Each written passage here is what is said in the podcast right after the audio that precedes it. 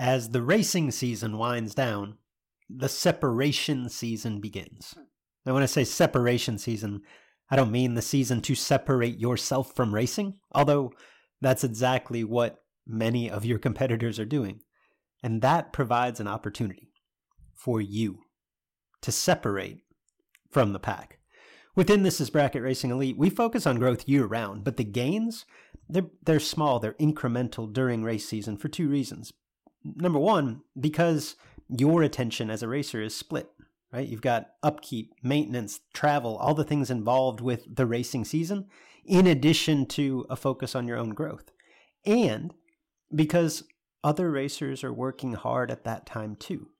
It's this time of year, this separation season, where putting in the work can really allow you a leg up on the competition. If you're serious about doing just that, and you'd like to surround yourself with a group of knowledgeable trainers and accountable peers with the tools, the resources, the wisdom to help you take that next step, and perhaps even with the occasional kick in the pants to keep you on track, this is Bracket Racing Elite is the answer. We've helped thousands of racers just like you take the next step toward becoming the best version of themselves on the racetrack. Elite can help you do the same. Enrollment is open as of Monday, November 27th, and it closes December 8th. Learn more at thisisbracketracing.com slash elite. Right. All right, welcome back, or welcome to It's Way Back Wednesday. Kevin McKenna uh, joining me as he has for, well, at least 10, I think 11 weeks actually. Oh. This is, uh, yeah, we've done this. Uh, we've, we've throw it back to a, to a year. We've, we've now covered in, in an odd order, albeit we've covered everything from 2000 to 2010, or we will by the end of today. Today we are focusing on the one year that we've missed. It's 2004. Kevin, how are you, sir? I'm good. Good. It seems like time stands still here the last, uh, well, the first half of this year. So, uh, I think we could be forgiven for skipping around years and not not realizing how many weeks we've been doing this. Uh, it, has been a strange year, but it's a lot of fun. Uh, we like doing these things, and hope you guys like them as much as we do. Yeah, that's that's a good way to sum this up. It's uh, it's it seems like we've done three or four of these, and we've done eleven or twelve. Um, yeah, yeah. Time standing still is a, is a good way to sum it up. I, if you're watching live on Facebook, you see I got some bling here new podcast, Mike. If you're listening, hopefully you're hearing like the the golden tones from what is really the golden microphone. This, Kevin, is the one um, uh, flaw of shopping online. Mm-hmm. I didn't realize that I got the. Is this the Flavor Flav version? Like, if if you're watching, you see that my microphone is like gold plated. Yeah. Just cool. Like I, I'm. I thought of when I first opened the box. I thought, oh my god, this is not me. I'm leaning into it. I, am thinking I'm, I'm gonna roll with this. You're gonna yeah, see the gold, the gold mic is where it's at. That, that's vintage 1970s Walter Cronkite, you know, CBS News. You're, that is literally the first time I've been mentioned in the same sentence as, as Walter Cronkite. That's cool. Hey, I like that. You, you could have done far worse. no doubt. I, I, and I'm quite confident that I have, Kevin. Quite confident I have. um, all right, so 2004, as we throw this back, and uh, obviously a lot going on present day. I won't spend too much time on it. Uh, a lot of exciting stuff going on, a lot of troubling stuff going on, I guess, to, to some extent. Uh, I feel like the sports and drag racing world is rightfully uh, glued to uh, to US 131 Raceway in Martin, Michigan. Obviously, we're what two days removed from kicking off the the by far richest purse in, in drag racing history, much less big dollar bracket racing history. Um, and in addition to Martin, um, big events going on on both coasts as well. Big Jed's got his World Foot Brake Challenge this week in Bristol. It looks like they're going to have a record turnout there. Um, Kyle Seipel is hosting the um, uh, I think the Gold Rush Classic, uh, big dollar bracket race out in Sonoma, California, uh, mm-hmm. which I know is super exciting for Kyle just to bring a, a true high level big dollar bracket race to that area. It's something that he's yeah. wanted to do for decades. So I'm, I'm excited for him and excited to watch really all of that action unfold over the next few days. No, it, it speaks well for the overall health of the sport that, uh, you know, you, you've got some troubling times, but people still find a way to get out there and uh, support tracks. You know, it's obviously that's more important now than, than ever to, to get behind uh, some of these races, and whether it's a big money race or your weekly event, um, get out there and make it happen. All right, so 2004 is the subject today. Uh, give us a little bit of background. What where were you at in 2004? What's going on in your life? Oh, you know, it's funny for, for, for, that 20 year or so period, my, my life rarely changes, right? I'm still working for NHRA, living in California, uh, traveled to a lot of national events in 2004. You know, I remember that being a pretty hectic year. Uh, hobby stuff, working on muscle cars, was my road at the time, and just, uh, you know, kind of drag racing in cars 24 7, it seems. Same, same. Uh, so 2004, I had uh, I had relocated to Alabama. That was in 03.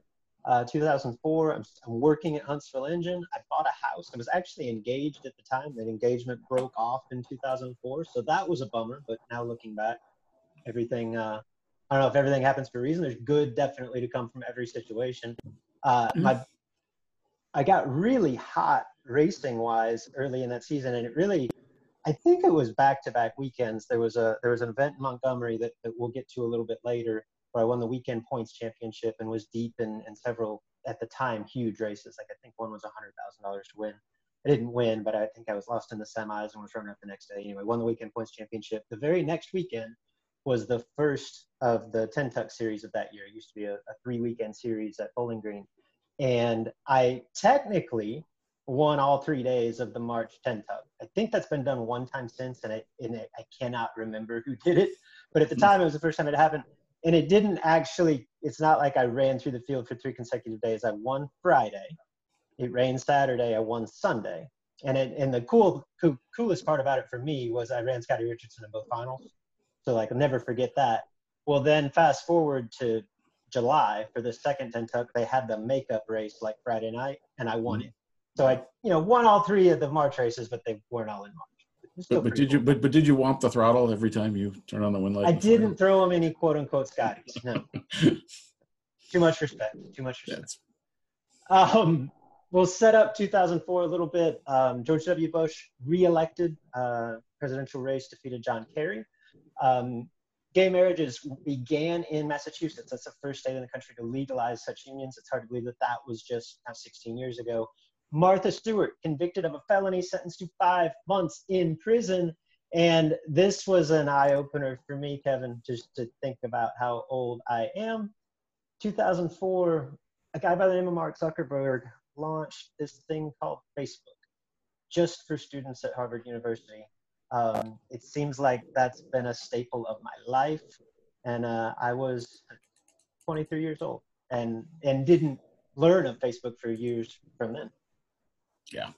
I- interesting to think that something uh, in, in, less than two decades can become so ingrained in, in your life and you know probably a significant uh, part of the planet is is on that platform and uses it daily and kind of interesting.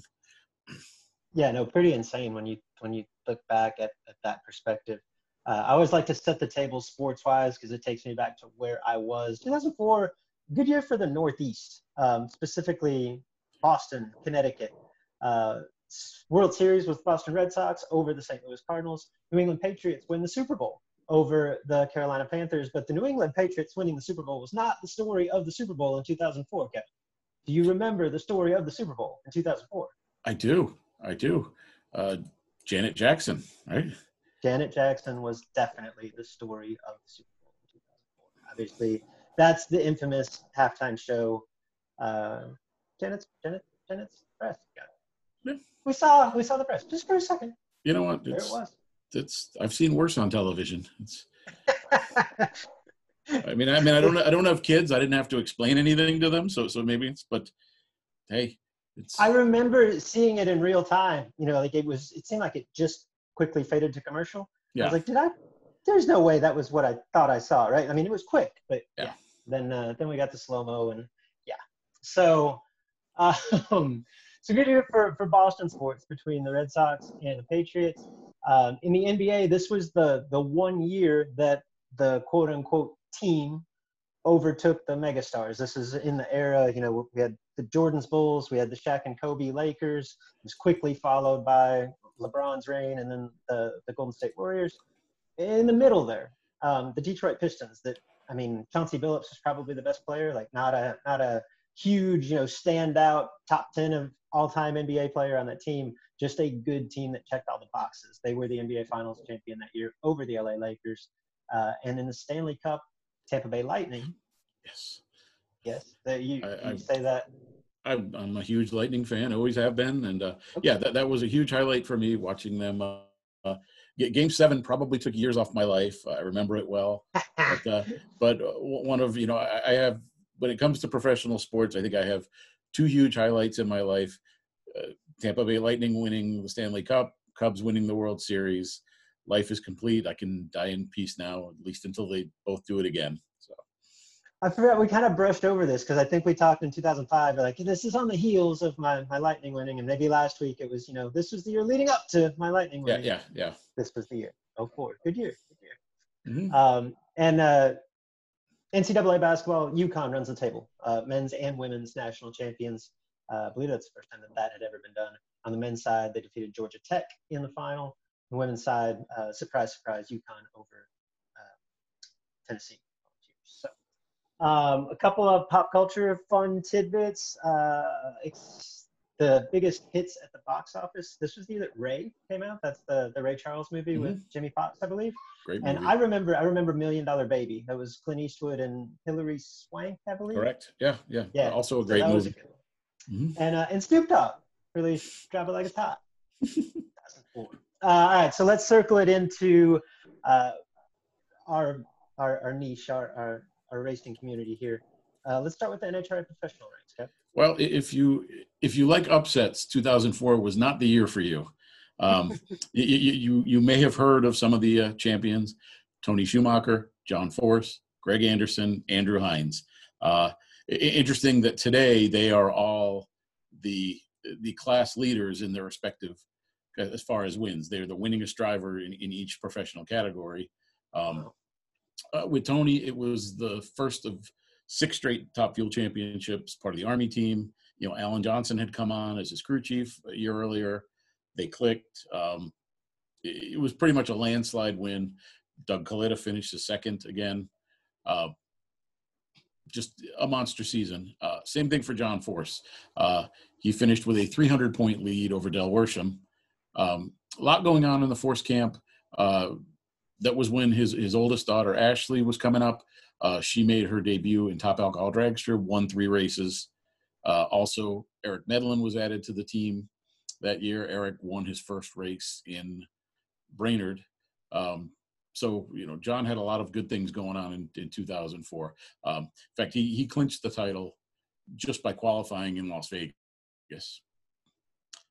Yeah, tight race all the way around. Uh, not and, and closer, considerably closer than the Pro Stock title chase that season. Pro, Pro- Stock was ridiculous, if you really want to put a word on it. Greg Anderson uh, won the title by uh, more than 800 points. He uh, won 15 of 23 races. Uh, he clinched the title with four races left. There, there, there was no drama in this at all. Um, you know, and again, a lot of it was, I think, the result earlier uh, the previous year. He'd brought Jason Line on as both a teammate and an engine builder. Again, they had you know the off season to click and, and improve their technology, and they really ran roughshod over the field. Um, I think Dave Connolly had a pretty good season. Uh, Kurt, Dave Connolly, Jason Line, and Kurt Johnson were the only other drivers to win a pro stock race that year. And what's incredible at that, you get four winners on the season. And Mhm. what were we, two, three years removed from the season of parity where we had Yeah, yeah, 15 12, 12 to winners in pro stock? 15, sure. hmm Yeah, it just shows you how quickly things can change um, in uh, pro stock. On the motorcycle side, uh, Andrew Hines, you know, the, the, the Harleys, that was when their program came together. Uh, in fact, Andrew and his then teammate GT Tonglet raced in the final at Gainesville. Um, that was the, the first win. Uh, they were pretty dominant. Uh, even mid-season, they got hit with a big weight increase of uh, from 575 to 615 still didn't slow them down that much um, you know the harleys won the bulk of the events uh, and again andrew just had to qualify in pomona that was the last championship clinched but all he had to do was qualify so there wasn't really any drama in there. You know, and you and I have talked about this a bit. Like, what was the uh, the thinking behind starting the countdown and the points thing? And it was years like this where, Right. For most of the season, you had guys build huge points leads. By Indy, there was very little doubt who was going to win really any of the championships. And uh, you know, now now you know in countdown seasons, you've got a little bit more drama. All right. So put yourself in the position of that Vance and Hines team at, you know, coming into 2004 or, or early stages of 2004. At what point do you think you know? Okay, we got this new program. We're going to kick the hell out of everybody. Like, at what point does that come together and it's just obvious? Like, Well, it, it, it, that's a really good question. If you look at that program, it took a while for it to come together. You know, when, when they started with, with one bike, it was GT Tonglet, didn't qualify for most of the year. They would go back, make radical changes. You know, they, they would come out with a completely different engine design. I mean, really just redesign the whole program until they got it right. So I'm sure by that point, you know, in, in 04, it clicked, but it took them, it took them a while to get there. Um, you know, and again, you know, really there hadn't been any V twins in the class since the early 70s, so there wasn't uh, wasn't a template, there wasn't a barometer. You know, I know that that Byron Hines initially sketched out the design for that engine uh, on, on a napkin. You know, just kind of had some ideas of what, and and then they, you know, went together to to, to make it work. And you know, it's. Um, I mean, obviously, you want a, a company, a huge company like Harley Davidson involved, and you know, I'm pretty grateful that they're still uh, still out there now. Uh, you know, 20 years later. Troy Coughlin left uh, the Pro Stock ranks after Seattle. What what brought that on midseason? I'm sorry, you you, uh, you actually br- break up a little after we're coming off of things. So what was that? Okay, I might have a little uh, You got a little lag, I think. Yeah. Yeah, come on, Golden Tones, let's work together here. Um, Troy Coughlin uh, bows out of Pro Stock competition midseason after Seattle. What brought that on?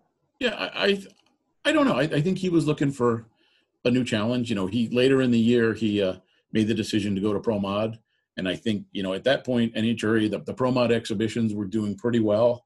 Uh, I think that appealed to him. You know, pro, stock is a tough deal. I don't know. I, I mean, if if I watched Greg Anderson win 15 races, I might uh, consider doing point. something else too. Um, I, I just thought it was interesting that you know Troy kind of had enough at that point, uh, and also you know Darrell Alderman he Mhm. um, he had some back back issues that I think may have required surgery. So there was also a note in here that that, that he had, I think in Denver, uh, it was announced that that he was done for the year. Um, so just kind kind of an interesting thing there. Um, obviously, also a, a very sad note to 2004. We lost Darrell Russell after an accident in St. Louis in Top Fuel. You know, Darrell was a, a really bright up and coming star who most likely would have been a world champion. You know, driving for Joe Amato um, you know that that was a real tragedy that uh, you know we still feel today. Mhm. Uh, 2004 brought the 50th U.S. Nationals, and I remember that being a huge um, celebration and, and an event in general. Yeah, it, it, seems like anytime NHRA has a milestone race, 40, 50, 60th, um, they they do really well, both fans and also you know you bring a lot of old racers out that don't go. It, it's um, great, but then you know something as big as the 50th Indy. Uh, I'm not sure, but it may have been um, NHRA's most successful event ever in, in terms of you know total attendance and, and fans. It was um, I remember it being a really big deal, and you know it, it was done right with you know a huge huge display of nostalgia cars and just a lot of special promotions, things um, you know really sort sort of you know honoring the sports heritage and. Um, I just, you know, there's certain, you know, after you do this for years and years, sometimes the events tend to run together. That one did not. That that was a very special event for anyone that was there. What sticks out to you most from it? If you have a memory of Indy 2004. Um, I, I remember doing. They did something that was kind of a West Coast thing, the Cackle Fest, where they take all those old nostalgia cars, line them up on the return road, fire them up, let them run. Um, I happened to be on the starting line when they came out, and and it was actually Don Garlits that pulled up pretty much right in front of me with, uh, I think Swamp Rat three, you know, one of his early front engine cars, and uh, I, I just remember the look on that man's face, you know, in front of a packed house at Indy, just sitting there with the thing idling in the flames, and, and it was like that was a kid at Christmas time, you know. And here's a guy that been around forever, seen everything, done everything, and and, and you could tell that was still pr- probably one of the defining moments of his career to to come back to a race that he'd won, I think six times, seven times, and and thrill the fans. That um, that was really cool moment. Hmm. Yeah, uh, speaking of, of Indy, this is the beginning of the, the, the infiltration to Brownsburg. It, it, really started in 2004 with John Force, right? Yeah, yeah. Force had already uh, built or bought a shop here right, right up the street. And then um, at midseason, Schumacher announced that they were breaking ground on, on their 100,000 plus square foot facility. You know, now m- most of the teams, you know, Kalitta, being the exception, but, uh, you know, uh, Pedregon is based here and Salinas is based here. And, you know, there's a bunch of alcohol teams. If, if you ever go to the Brownsburg area there, a couple miles from the track, you've got a little bit of everything now. You've got sprint car teams, Indy car teams. Um, it, it, really is, um, you know, kind of what Charlotte, to, to, drag racing, it's what Charlotte has become to NASCAR. And uh, it's great that the town is, is very friendly. They're very welcoming to businesses. Um, it, it's a really good environment. And I think it, it has benefited the sport as a whole and um, certainly NHRA's pro teams as well. Yeah, ultimately you followed the herd yourself, right? I did, I, I did, and and it's uh, it's worked out well. Where you know if I need, uh, you know, in, in my duties as national dragster reporter, if I, if I need to talk to a crew chief or go photograph something, it, it's five minutes up the street. It, it's very convenient.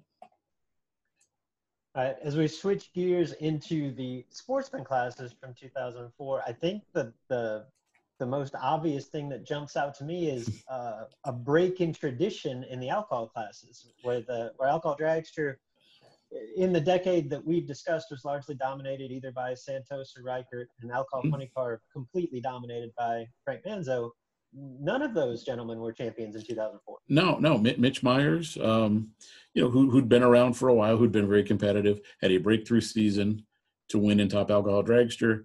Uh, I know it was a very close points battle between uh, uh, him and Bill Bill Reichert. You know, who you know Reichert could have been a six-time champ, but mm. Myers got one. And Alcohol Funny Car, I still am trying to figure this out. That uh, you know, Cy Chesterman won and, I believe it was the last time he ever drove a race car. Um, I don't believe he came back to defend his championship. You know, he he was a very successful businessman from Iowa. He owned, among other things, Coca-Cola distribu- distributorships, um, and uh, I mean, he he won three national events, had 786 points, which is not not the usual Manzo 800 plus landslide, but but a very very strong total. Uh, that year, Man, Frank Manzo won one race, and um, he won Reading, um, but he did finish third with 700 points. So I'm not really sure um, why he had such an off season. You know, I know it may have been um, some things going on at home with the family business and things, but uh, just I mean, I guess even the great ones can can fall into a slump from time to time.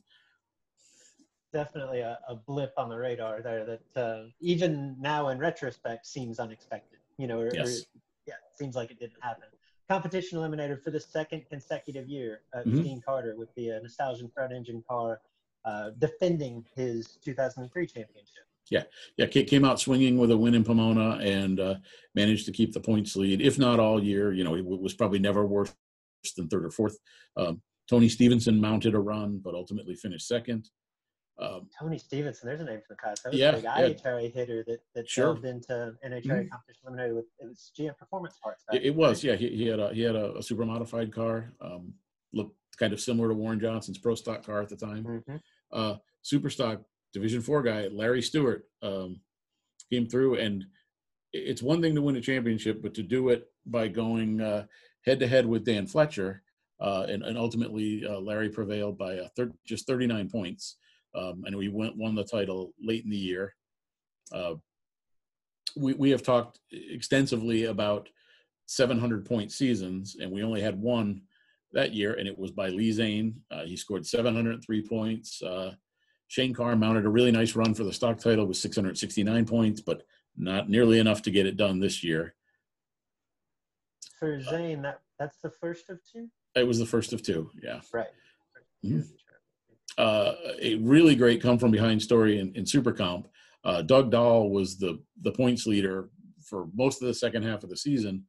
Lyndon Rutland comes into Pomona, needs to turn on five win lights to, to win the championship, and does it in a borrowed car, which That's is a uh, big ask. That- I don't that- that is- remember that part of that story. I, I, I- remember Lyndon's championship basically because I grew up watching him race. You know, in Mhm. Texas, he was sure. from the, the Houston area, but they were he and Chris Coletti uh, traveled around together a lot more heavy hitters on the big dollar bracket scene Mhm. in my formative years, you know, and then, and then he made the transition into Super Comp.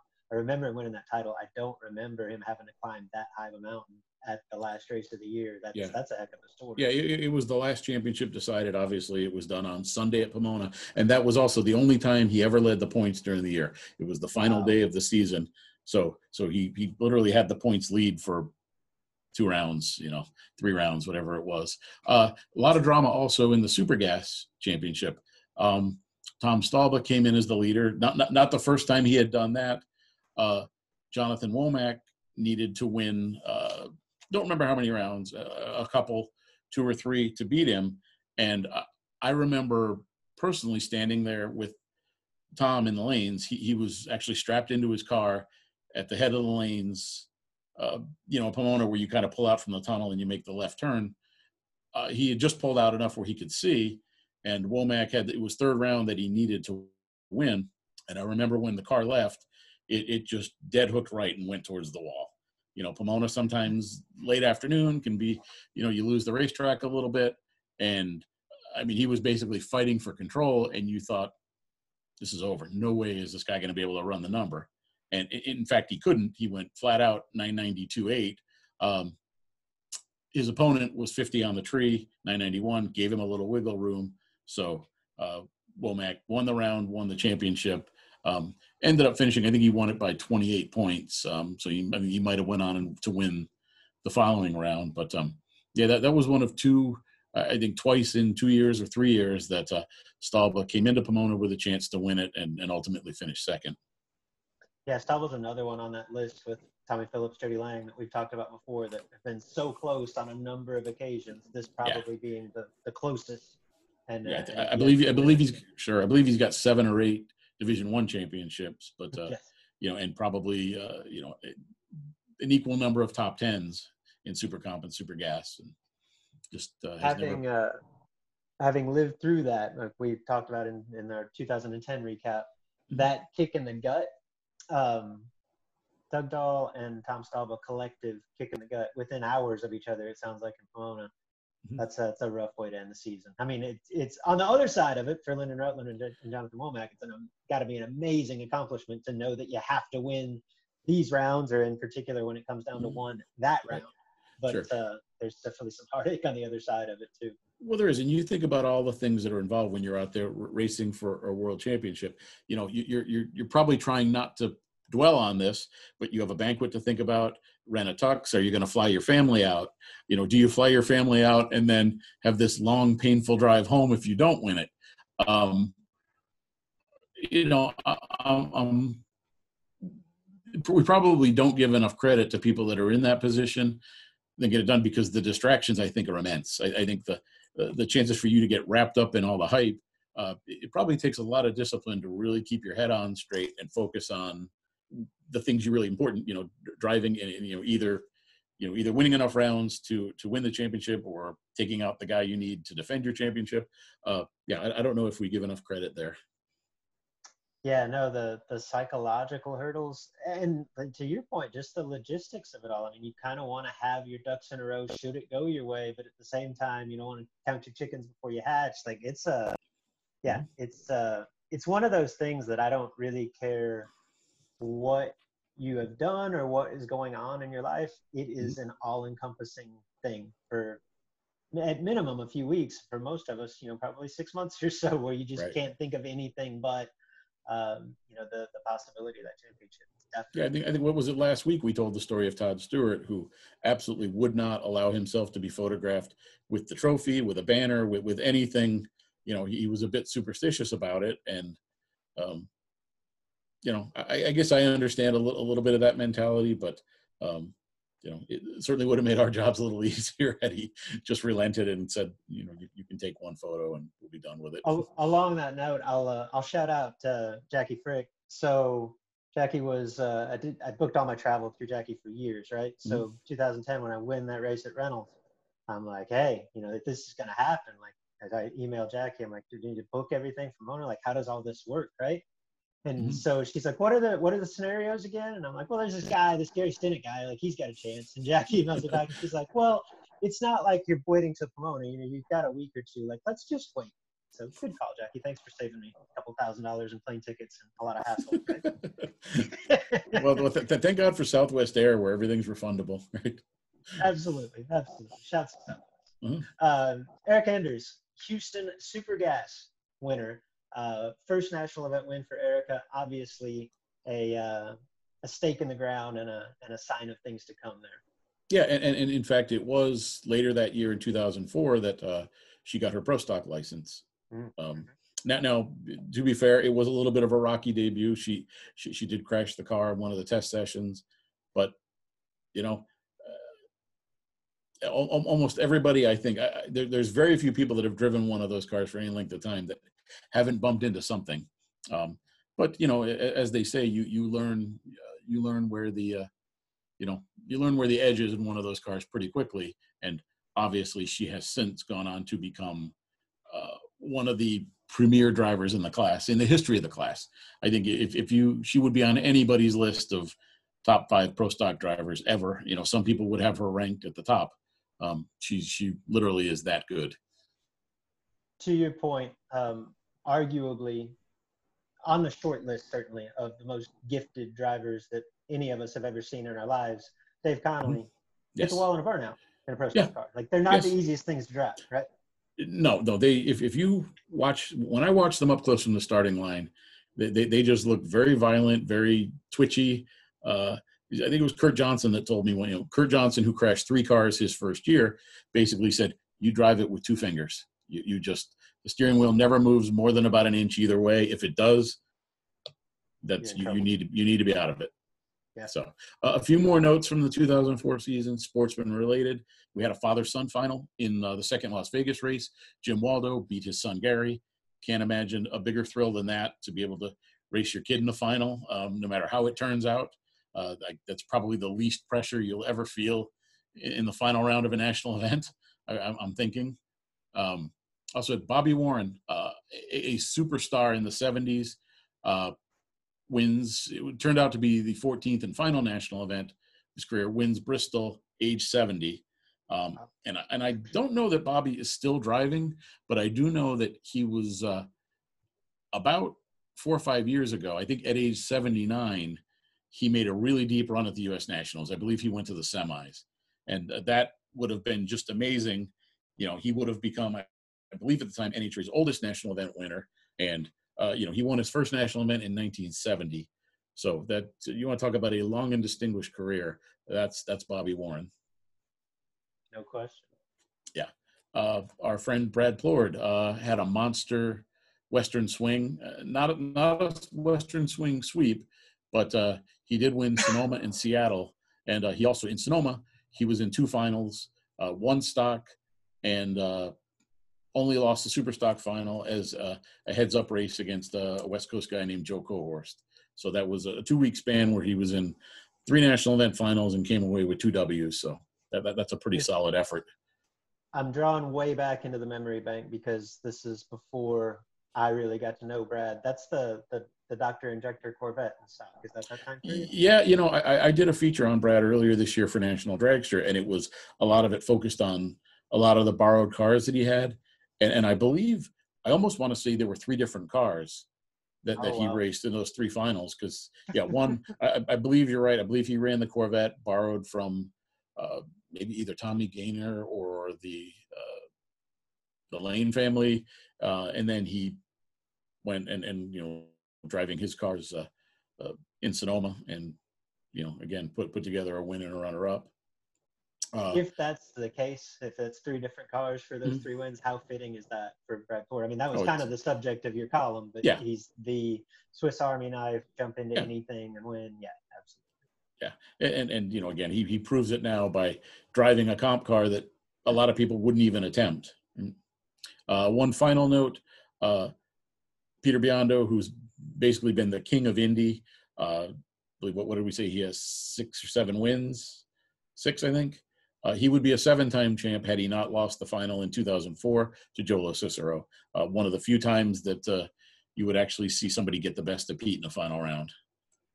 Yeah, so combine combine that with his top dragster runner-up this past season, and there should Yeah. be even more Indy dominance for you know, one of the most storied performers in Indy history.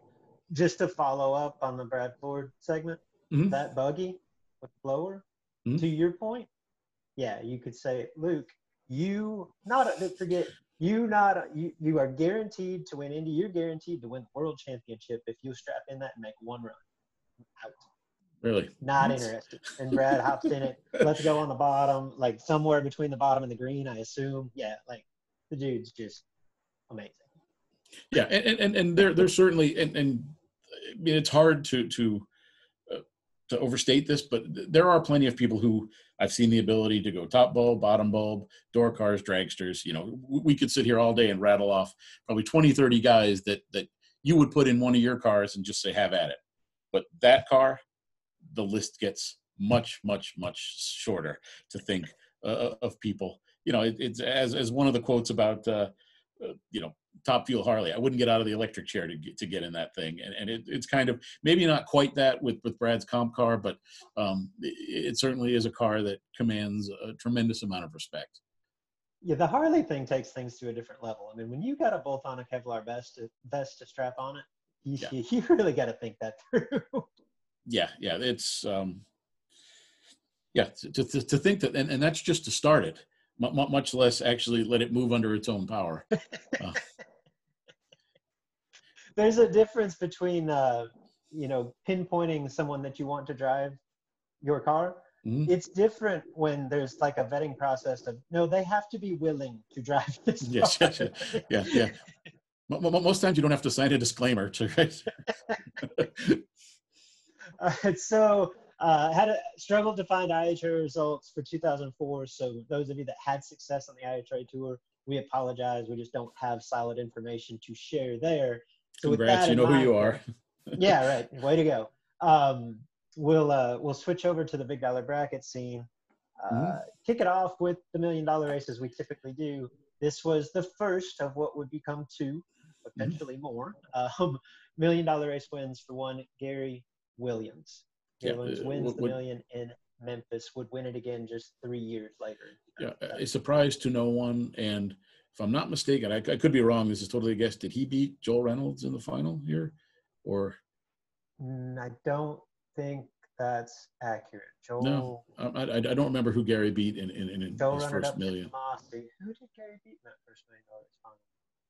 So you think we'd I'll be prepared and look this up? Okay. Yeah, well, you know. we're, we're a professional show. We have a professional microphone, but we're, we're we're a little suspect in our research. I think. Good point. Good point.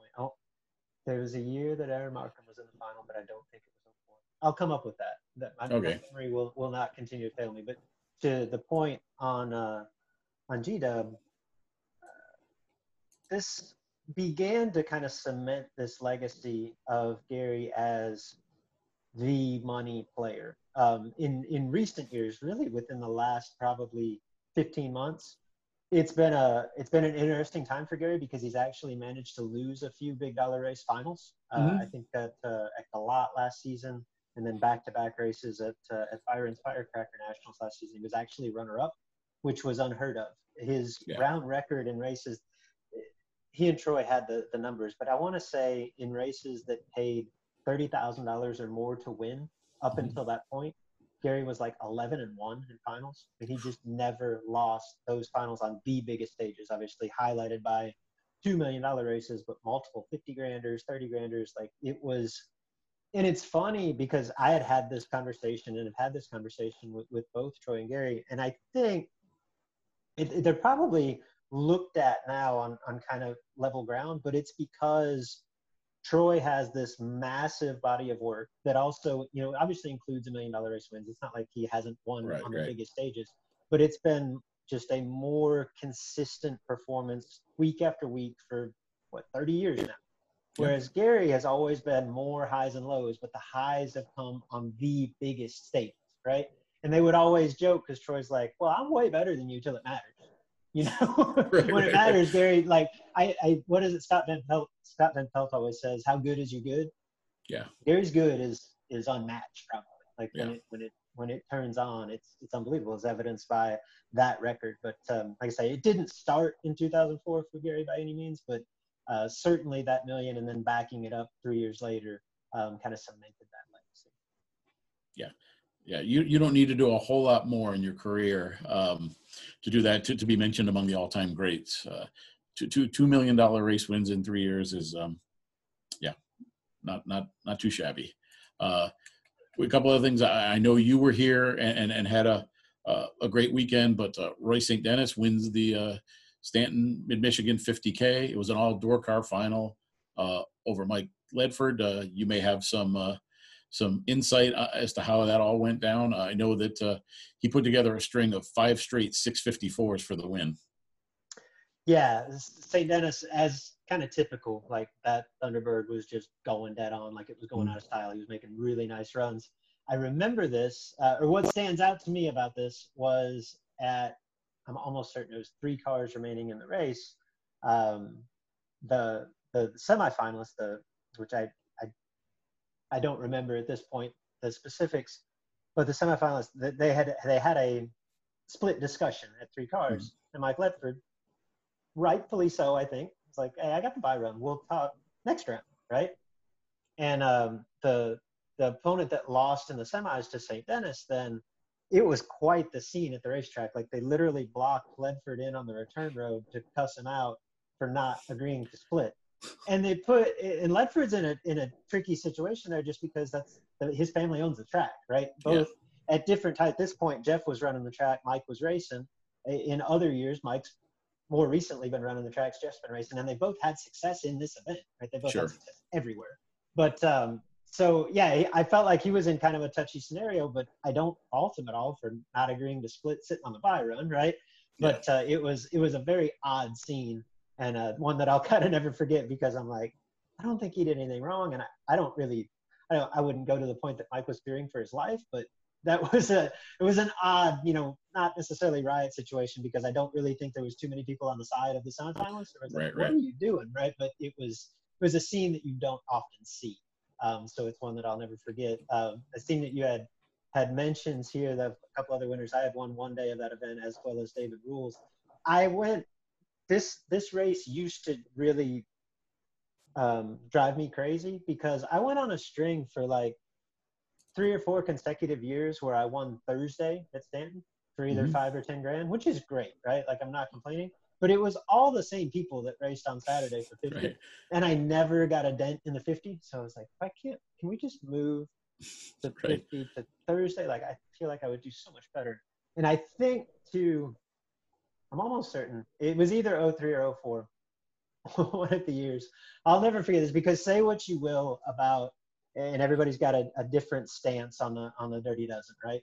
But mm-hmm. this is in the time frame where uh, several of them came back under the under the Bullet Motorsports banner with with Cirilla, and were having tremendous success in NHRA and the little bit that they dabbled in big dollar bracket racing.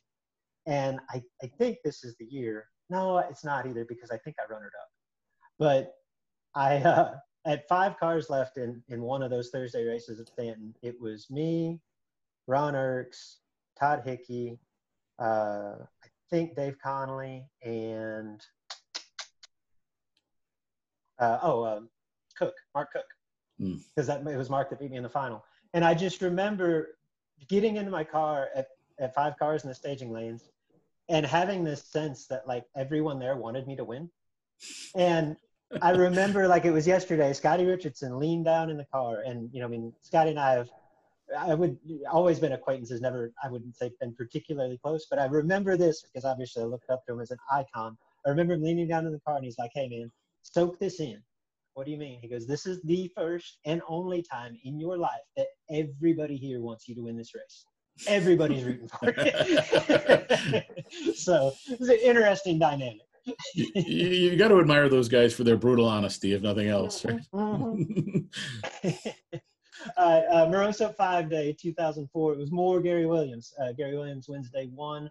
B Folk, Scotty Richardson, Anthony Bertozzi, Peter Biondo. Uh, yeah, that's a Hall of Fame class. Well, well, yeah, it, it, it, it mirrors the, the, professional championships, right? Pick five guys you think you would go down there and, and have success at uh, one of the uh, biggest and most prestigious bracket races, and th- th- there's your list. Um, interesting about the uh, the points, uh, Brian Folk pretty much ran roughshod over the points. I know he won rounds every day. Um, I did find a note going into the final day. He had about a four or five round lead so even Scotty going to the final of uh, the final day was not enough for him to uh, to overtake wow. Brian and win the championship. So it's pretty rare when you can have somebody go down there, get a win and a runner up, and, and finish a distant second. But yeah, um, for sure. You know, Brian topped 100 points. Uh, you know, which in order to do that, you, you need to win 20 rounds. Um, so uh, yeah, he, he, had a, he had a monster uh, winter series uh, there. Came away, and it was also uh, his second, a, a rare second overall points championship for uh, for the Moroso five day. Yeah, not too many people on that list of multi-time Moroso winners, right? No, no. Mm-mm. Um, followed that up, or I think preceded it that year at Bradenton. Uh, another all-star all-star list uh, with um, I guess different names. Peter Biondo, the one the one that uh, that won at both Bradenton and Moroso mm-hmm. that year. Peter joined by Steve Cohen, Jeff Strickland, Greg Kaufman and Dick Arbitel as winners at uh, at Bradenton. Donnie Hollywood Irvin wins the uh, points title at the Bradenton Five Day. Yeah. Yeah, and, and uh, we, have, we have a few other notes here. Uh, uh, big money race in Montgomery. Ken Sullivan over Hugh Meeks. Uh, believe that the note I had was the split was 51-41. So um, uh, how you got to 92,000, I'm not sure, but uh, um, that that, that was a, a huge money race. Um, that's actually again, the uh, that's the event that I referenced earlier in the show. That was early in the year. I want to say early March. I believe mm-hmm. that the the name of that was the fistful of dollars, right? For yes, that's correct. That, mm-hmm. that, uh, that, sticks out. And uh, Sullivan over Hugh, and like I say, I think I was down to five cars or four cars or something like that in that event. Um, and and that was the I won the weekend points championship there. That's when I was saying kind of preceded that initial Tenn-Tuck. Well, funny story, and I, this is actually uh, in part the, the subject of my um, Science of Winning column that'll come out in the next edition of National Dragster. Mm-hmm.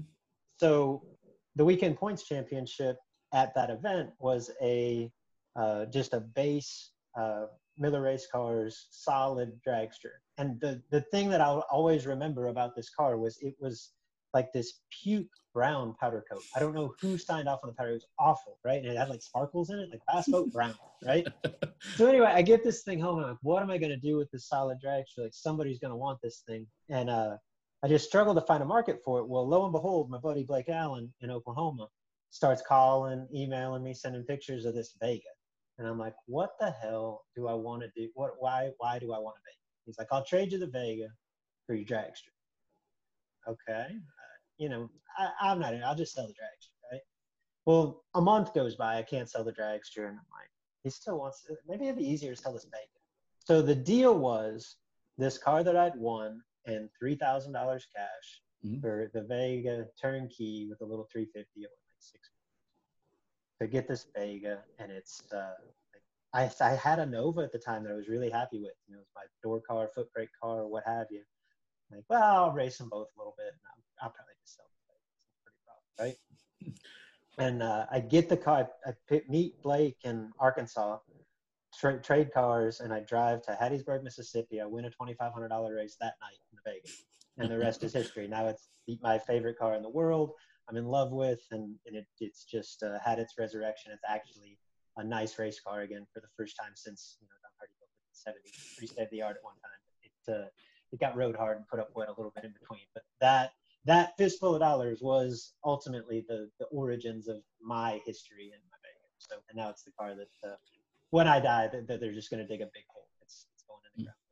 But, but but do we know what happened to the ugly brown dragster chassis? I do not. I have no idea where. Knowing Blake, it was probably in Blake Allen's position for all of 48 hours, and where it went from there, yeah, I've lost touch. The uh, let's see, J.R. Learcamp, twenty-seven thousand dollar winner of the, uh, the Ultimate Gambler in Vegas. That was the the race that at the time really set the set the precedent. Like it was the first of its kind. Thousand dollars to enter, hundred percent payback, and Yeah. winner take all. You know, according to the the flyer, at least. Obviously, it got cut up from there. Learcamp, one of the uh, the legends of the West Coast in general, specifically Yeah. the Northwest, uh, went down there and, and staked his name, his name in that trophy in 2004. Yeah. And uh, we talked, I think it was just last week, about uh, about Bob Maxey. We were having the discussion of uh, the the winningest racers of all time, and I think he's on that Yeah. list.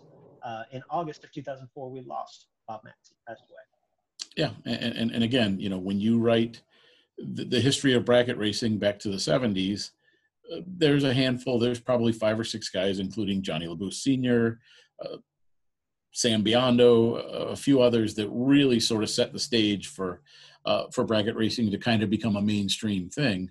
Um, and Bob Maxey certainly was one of them. You know, and it's interesting. You you look at the the origins of, of organized drag racing, where you know it was a class racing format where you know you had you know super stock and comp and things like that Eh, and the concept of bracket racing really wasn't uh, it really wasn't accepted until the early 70s you know i, think the track operators struggled for a way to equalize competition to not make it uh, strictly a money game and a numbers game.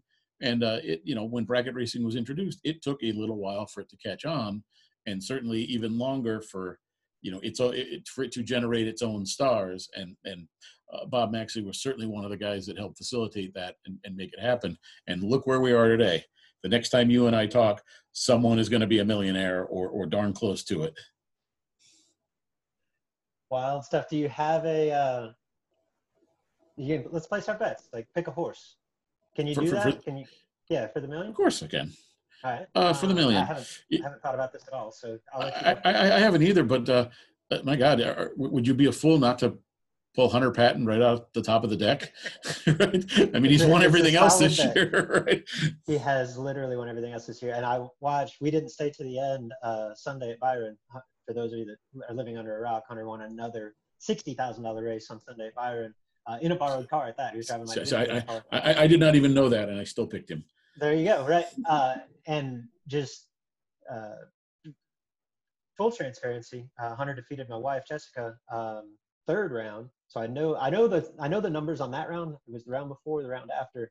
Uh, it was 003 three rounds in a row, like just nasty, just really really impressive. I assume that there was a hiccup somewhere along the way, but every time that I watched Hunter Patton last weekend, it was like there was no uh, there was no mystery as to why he's having the success that he's had. Like he he wasn't backdooring anything. He was making unbelievable runs. So that's uh yeah, that's a solid pick. Um, okay, I'll go I'll go door car side, and, and it's a guy that is um, it's a name that's not going to surprise anyone. His show hasn't been on the road as much lately, but he has been dominant locally, and he's just a guy that knows his way to the winner's circle. I'll take Wes May. Put my money on Wes. I saw that he was there. I watched I watched literally like three pairs of the live feed, and one of them was Wes. So I know Mhm. Wes is among the 700 plus entries. I'll take Wes. Yeah. Um, what? Okay, so we've been through now 11 years, right? Of, Yeah. of, way back Wednesday slash throwback Thursdays over the course of the last three months. This has been a lot of fun. Um, I Mhm. know eventually this this has to either come to an end or kind of transition into something a little bit different. For one thing, uh, you're going back to work, right? So I, I am. I am Monday. so and the, and the NHRA tour is set to resume in, in short order. What are we? Two weeks away? Uh, right. yeah, yeah. ele- eleven days. Yeah. So, um, so you'll be busy. I, I know for next week, we talked about this a little bit off the air. We've got what I have a, a show that I'm really excited about playing. Um, We're going to come back and kind of at least do a, uh, a prohibitive oral history on uh, the Moroso Five Day. I know Mhm. it's an event that we've touched on in each of these way back Wednesdays. We're going to dedicate an entire hour to Moroso and its history. Uh, so I'm really looking forward to that. We've kicked around some other ideas on uh, on some projects to engage in in the future. But uh, definitely next week we'll play it by ear from there. So be sure to tune in with us next Wednesday. Uh, oral history of the Moroso Five Day. And uh, Kevin, again, man, I just uh, I really appreciate you taking the time to uh, jump out here and do this. This has been a lot of fun, and I don't think that it would be nearly as engaging, entertaining, or interesting if there was anyone involved in this but you. You bring a, a unique level of uh, encyclopedia, encyclopedic knowledge and and history to each of these shows. I really appreciate it. Well, thanks. It's uh, nice of you to say. I, I enjoy it tremendously. It, it, it's also good. It's almost therapeutic to sort of rattle the memory banks a little bit and go back and research some of these things. Like I said, you know, after you do this for years and years, sometimes the years kind of run together, and and it's nice to to take a couple hours, do some research, go back, see who did what back, you know, 5, 10, 20 years ago, and uh, it, yeah, it, it brings up a, a lot of good memories. It allows us to give recognition to a lot of guys who have done some amazing things that may have gotten shuffled back in history a little bit. So had a lot of fun doing that. Really looking forward to the Moroso thing because I think if you would ask any bracket racer, certainly the, the, the older generation, you know, that event, not the most, not, not the highest paying event, but pretty much unmatched for prestige. I don't think there's anyone who was there, certainly not in the heyday of the 80s, 90s, and early 2000s, that you know that was a must-win event, and uh, the stories that came out of that place, some which can't be repeated, a lot of which we can. Uh, um, it really had an amazing history, and I think that event, as much as any other, set the stage for again what's going on today in bracket racing, which is you know an amazing nationwide sport that uh, you know is, is almost to the point of becoming mainstream. 100% just speaking for you know on behalf of, of my generation like if followed um, sportsman drag racing to any extent in the late 80s throughout the 90s it was in due in large part to your write-ups to national dragster covering the moroso five day. I think that that was a big part of the prestige. It that was the race that you know was circled on the calendar. That was the race that i always wanted to be a part of growing up and uh, and I remember I, I think I only got to go twice when it was the old Moroso. You know mm-hmm. that it mm-hmm. really had the feel yeah. of the original Moroso, and it absolutely lived up to expectation. You know, I mean, it was it's never quite the way that you picture it, but it was one of those things that was better, bigger, had more mystique than even yeah, you know yeah. I, I thought coming in. You just feel the electricity when you pulled onto the premises, and it was it was neat, and It was a cool experience. And and to your point, the um, the folklore around the Moroso Five Day probably even exceeds the actual on track, you know, results and discussion about it. Like it was just, it was the social event of that time. Right. Right. And, and we'll, we'll dive into a little more of this next week. But you have to remember, at that point, certainly in the early years, you didn't have a, a 10, 15, 20,000 or $50,000 right. race every week. You know, th- there was very few. And this was probably the only one that you had to be there. If you were anybody in, in bracket racing, if you wanted to make a name for yourself, you had to go to West Palm Beach in November. Um, there was no ifs, ands, or buts about it. You had a handful of guys that towed all the way from the West Coast every year to do it. Uh, you know, you would have your, your, groups. You know, the, the Midwest guys would come down. You know, kind of the you know the folk family from Illinois and and, and their gang. Uh, you had a bunch of Division One guys, the, the Maryland group, the the New Jersey group that came down, and you know it was a chance to test yourself against the best of the best and that that is a big part of what made it special. No doubt. Really looking forward to next week. That's going to be a lot of fun. Uh, be sure to join us then. Thank you for whether you're watching on uh, is bracket racing facebook page listening on the sportsman drag racing podcast thank you for being with us this week. We'll be back next week with way back wednesday on the moroso five day. Thanks again K- and, and, and we'll probably talk about the sport's newest millionaire. I'm sure we'll have to touch on that. Yeah. yeah. So Wes May. It, or Hunter Patton. Well, what if they run in the final? Ooh, we'd have we would have, we'd get some side action going there. Deal. All, All right. Good Take stuff. care. Thanks everybody. Bet. Enrollment in This is Bracket Racing Elite is now open. You've heard me discuss, or at least reference, This is Bracket Racing Elite. It is the premier offering of our website, thisisbracketracing.com. Elite is a membership community designed specifically to help you get from where you are today as a racer to who you want to be as a racer. Led by knowledgeable professionals. Justin Lamb and myself are longtime instructors, and we bring in a host of guests, racers that you know, racers that you respect, led by knowledgeable instructors and surrounded by supportive peers that are ultimately striving for the same goal in their own unique way. The truth is, at each event, there are a hundred plus entries, there's one winner. At the end of each season, there's one champion. That feeling, not so much the money, not so much the trophy, that feeling of achievement, that sense of accomplishment, that tip of the cap from your peers. That's why we do this. You can dream of that feeling all you want, or you can take action, take steps toward becoming that racer.